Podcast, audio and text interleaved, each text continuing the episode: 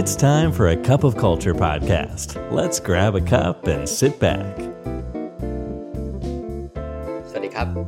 ได้เวลาจิบกาแฟคุยกันเรื่องวัฒนธรรมองค์กรกับ A Cup of Culture อีกแล้วนะครับ วันนี้การที่ 358 นะครับ อยู่กับคุณท็อปนัทวุฒิสวัสดิ์นะครับ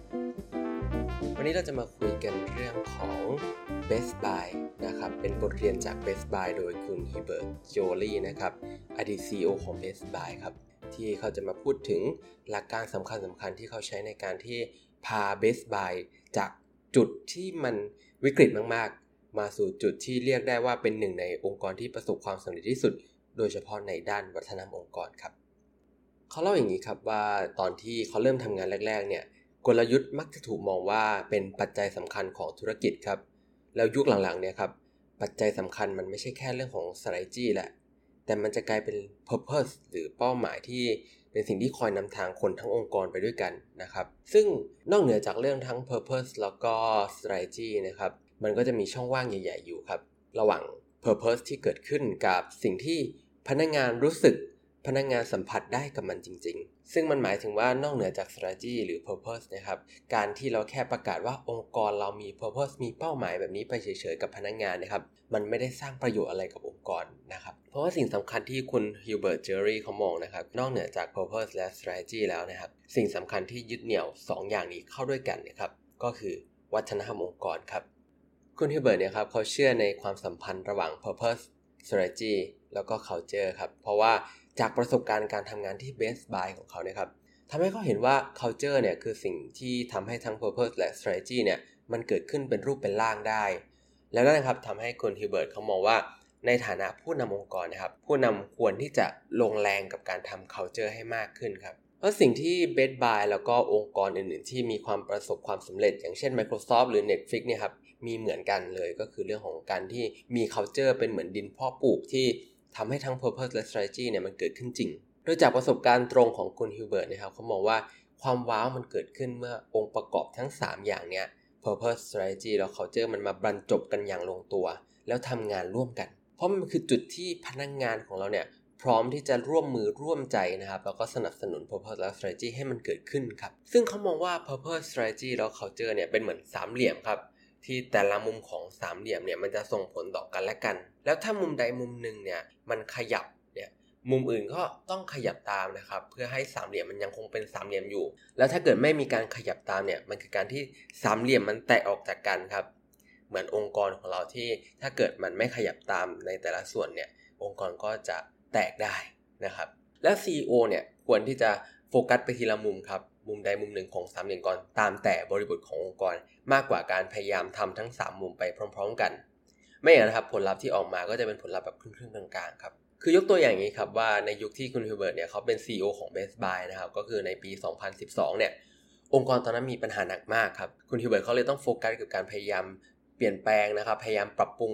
ซ่อมแซมรูปแบบการทำงาน หรือว่าเป็นการโฟกัสกับในมุมของ strategy นะครับทำให้ strategy มีความ stable มากขึ้นครับ เพื่อที่ว่าจุดมุ่งหมายหลักๆ เลยคือการกอบกู้องค์กรจากการล้มละลาย ซึ่งตอนนั้นเองมันไม่ใช่เวลาของการมาวาดภาพสวยหรูแบบการปั้น purpose หรือการปั้น culture นะครับ เวลาเนี้ยมันต้องการการแก้ไขแล้วพัฒนางานในรูปแบบที่มันตรงไปตรงมาเลยนะครับ แล้ว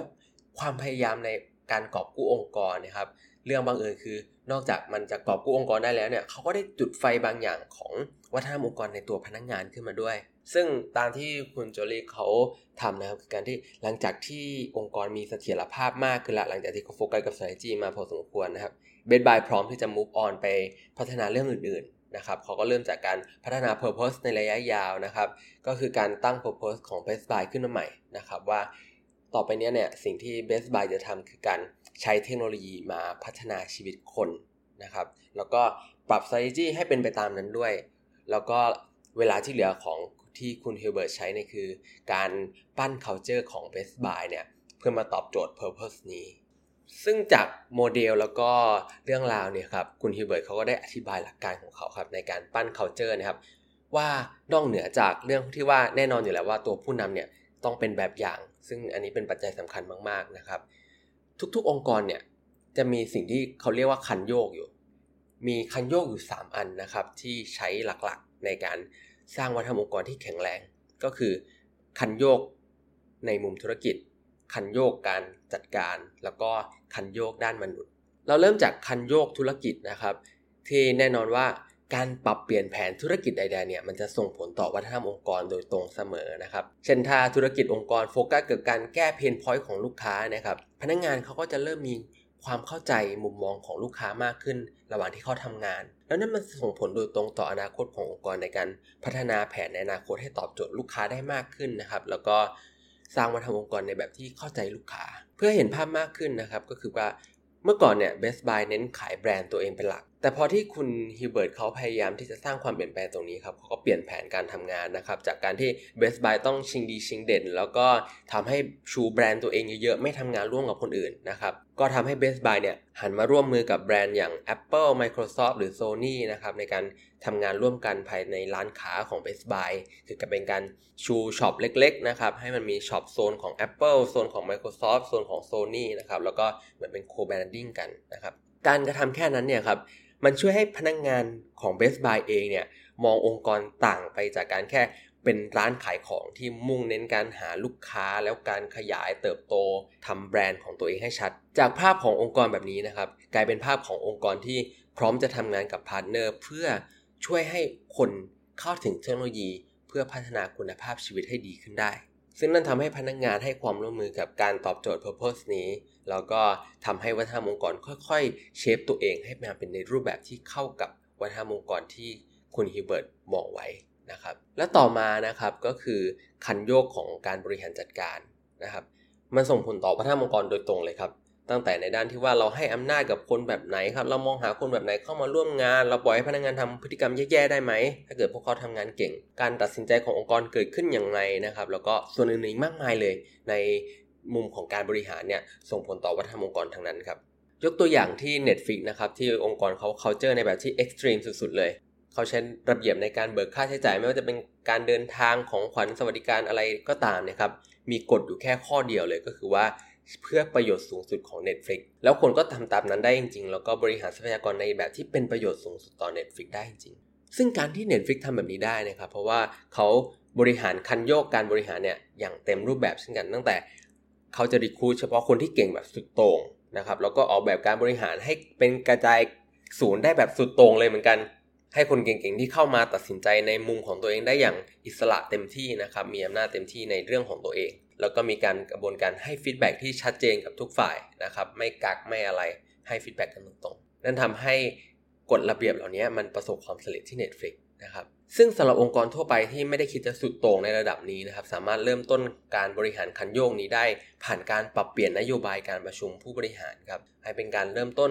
พูดคุยหัวข้อที่เกี่ยวกับคนเกี่ยวกับปัญหาในองค์กร แล้วค่อยขยับมาเป็นเรื่องของธุรกิจ แล้วก็ตามมาด้วยการเงินนะครับ ทั้งหมดนี้มันเป็นการเปลี่ยนแปลงเล็ก ๆ นะครับ แต่มันจะช่วยให้เหล่าผู้บริหารเนี่ยครับและกระบวนการการบริหารเนี่ยมีการให้ความสำคัญกับพนักงงานและตัวบุคคลมากขึ้นครับ แล้วคันโยกสุดท้ายเนี่ยครับก็คือคันโยกมนุษย์ครับ ซึ่งเป็นชิ้นโปรดของคุณฮิวเบิร์ตเหมือนกันนะครับเขามองว่ามันเป็นส่วนสำคัญแล้วก็เป็นตัวที่เชื่อมทุกอย่างเข้าด้วยกันครับ สภาพแวดล้อมที่พนักงานกระตือรือร้นที่จะทุ่มพลังงาน ทุ่มความสามารถทั้งหมดของตัวเองให้กับ purpose ขององค์กรนะครับ นี่คือสิ่งที่มันช่วยให้เกิดขึ้นได้ ซึ่งเขามองว่าคันโยกนี้ครับมี 6 องค์ประกอบหลักที่มีส่วนสำคัญมาก ๆ เลยคือมินนิ่งครับว่าองค์กรเราเนี่ยส่งเสริมให้พนักงงาน เชื่อมโยง แรงบันดาลใจส่วนตัวให้มันเข้ากับงานได้ยังไง Human Connection ครับว่าเราจะสามารถสร้างสภาพแวดล้อมที่พนักงงานเขามีความสัมพันธ์ที่ดีต่อกันยังไงได้บ้าง หรือ Autonomy ที่จะให้อิสระพนักงงานในระดับไหนที่มันเพียงพอ เพียงพอให้พวกเขาทำงานได้อย่างเต็มศักยภาพของพวกเขา แล้วก็ psychological safety ครับว่าองค์กรจะทำยังไงให้พนักงงานเนี่ยรู้สึกปลอดภัยที่จะเป็นตัวเอง รู้สึกปลอดภัยที่จะพูดคุยความคิดเห็น แล้วก็สื่อสารความรู้สึกของตัวเองได้อย่างที่ไม่ต้องกลัว Mastery ครับที่เราสามารถที่จะสร้างกระบวนการเรียนรู้และส่งเสริมความมั่นใจของพนักงงานยังไงได้บ้างนะครับแล้วก็สุดท้ายก็คือ growth mindset ครับ ว่าองค์กรเนี่ยจะสามารถส่งเสริมการเติบโตของพนักงงานได้ด้วยวิธีการไหน การระบุวัฒนธรรมองค์กรให้ชัดเจนเนี่ยมันจะช่วยองค์กรตอบคำถามนี้ได้ง่ายขึ้นครับ แล้วก็ใช้ 3 ขันโยกได้อย่างมีประสิทธิภาพครับ แล้วก็เนี่ยครับเป็นวิธีที่ Best Buy ใช้ในการสร้างวัฒนธรรมองค์กรที่มีความเป็นมนุษย์อยู่เต็มที่ พร้อมกับมันยังตอบโจทย์ Purpose แล้วก็ Strategy อีกด้วยครับ เพราะว่าปัจจุบันเนี่ยครับ Strategy มันไม่ใช่สิ่งเดียวที่องค์กรควรโฟกัสอีกต่อไปแล้ว เพราะโลกเราเนี่ยแน่นอนว่าเต็มไปด้วยความไม่แน่นอนมากๆ จนทำให้วิธีการเดิมๆในการวาง strategy นะครับที่ผู้บริหารระดับบนสุดคิดขึ้นมา คิดจากบนลงล่างแบบมันใช้ไม่ได้อีกต่อไปแล้วเพราะว่าโลกปัจจุบันเนี่ยมันเป็นโลกที่ต้องอาศัยการปรับตัวอย่างต่อเนื่องนะครับ เช่นว่ามันจะมีองค์กรไหนบ้างนะครับที่สามารถวาง strategy ไว้ล่วงหน้า โดยคาดเดาการระบาดของโควิดไว้ได้ก่อนหน้านี้แล้วนะครับ หรือมีอีกกี่องค์กรที่มีกลยุทธ์พร้อมใช้งานนะครับในการรับมือกับสงคราม ยูเครนรัสเซีย สภาพแวดล้อมที่อะไรมันก็เกิดขึ้นได้นะครับ แล้วก็คาดเดาได้ยากเปลี่ยนแปลงเร็วอย่างนี้นะครับ สิ่งสำคัญสำหรับองค์กรมันไม่ใช่แค่การทำ strategy อีกต่อไป แต่มันคือนอกเหนือจาก strategy แล้วมันคือการที่องค์กรเรามี purpose ในการช่วยนำทางท่ามกลางความไม่แน่นอนทั้งหมดนี้นะครับ แล้วก็มี culture ที่มาเป็นองค์ประกอบที่เป็นหลักการในการดำเนินการไปด้วยกันทั้งองค์กรนะครับ แล้วก็ทำให้ 3 ชิ้นส่วนนี้ทำงานร่วมกันอย่างเต็มประสิทธิภาพ เพื่อพาองค์กรไปในทิศทางที่ถูกต้องครับ และสุดท้ายนี้ก็อย่าลืมนะครับว่าไม่ว่าจะตั้งใจหรือไม่ก็ตาม วัฒนธรรมองค์กรก็จะเกิดขึ้นอยู่ดีครับทำไมเราไม่มาตั้งใจสร้างวัฒนธรรมองค์กรในแบบที่เราอยากให้เป็นกันล่ะครับสำหรับวันนี้กาแฟหมดแก้วแล้วนะครับ แล้วเราพบกันใหม่ในครั้งหน้า สวัสดีครับ